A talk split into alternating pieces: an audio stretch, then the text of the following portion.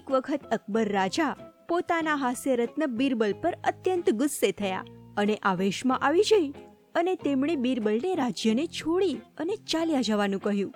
રાજાની આજ્ઞા સ્વીકારી બીરબલ રાજ્ય છોડી અને ચાલ્યો ગયો અને કોઈ એક ગામમાં અજ્ઞાત વેશે એક ખેડૂતની વાડીમાં કામ કરવા માંડ્યો. આ બાજુ અકબરને પણ પોતાના રાજ્યમાં બીરબલની ખોટ વર્તાવા લાગી. અકબરે પોતાના સૈનિકોને બીરબલને શોધવા મોકલ્યા. પરંતુ બીરબલનો ક્યાંય પત્તો ના લાગ્યો.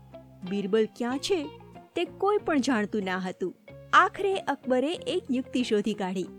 તેણે રાજ્યમાં ગામે ગામ ઢોલ પીટાવ્યો. દરેક ગામના વડાને સંદેશો મોકલ્યો કે તમારા ગામમાંથી એક મહિનાની અંદર માટલું ભરી અને બુદ્ધિ બાદશાહને મોકલી આપો. બુદ્ધિ મોકલી ના શકાય તો હીરા ઝવેરાત ભરીને મોકલવા. આ સંદેશો બિરબલ જે ગામમાં છુપાવેશે રહેતો હતો ત્યાં પણ પહોંચ્યો. તે ગામના લોકો ભેગા થયા. બધા ચર્ચા કરવા લાગ્યા કે હવે શું કરવું? બુદ્ધિ કોઈ વસ્તુ નથી કે તેને માટલામાં ભરી અને મોકલી શકાય.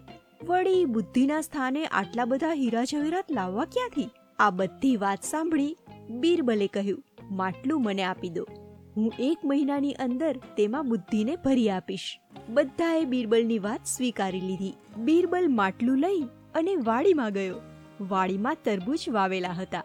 બીરબલે એક નાના તરબૂચને વેલામાંથી તોડ્યા વગર માટલામાં રાખી દીધું.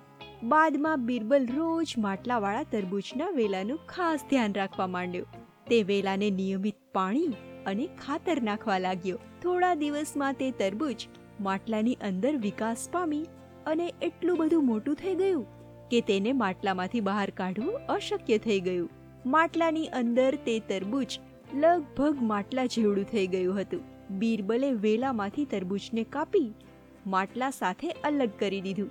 બાદમાં તે માટલાને તરબૂચ સાથે બાદશાહને મોકલ્યું. સાથે સાથે સંદેશો પણ મોકલ્યો કે માટલામાંથી બુદ્ધિને માટલું ફોડ્યા વગર અને બુદ્ધિને કાપ્યા વગર કાઢી અને માટલાને પાછું મોકલવું. અકબર તરબૂચને માટલામાં જોઈ અને સમજી ગયા કે આ કામ ફક્ત બીરબલ જ કરી શકે.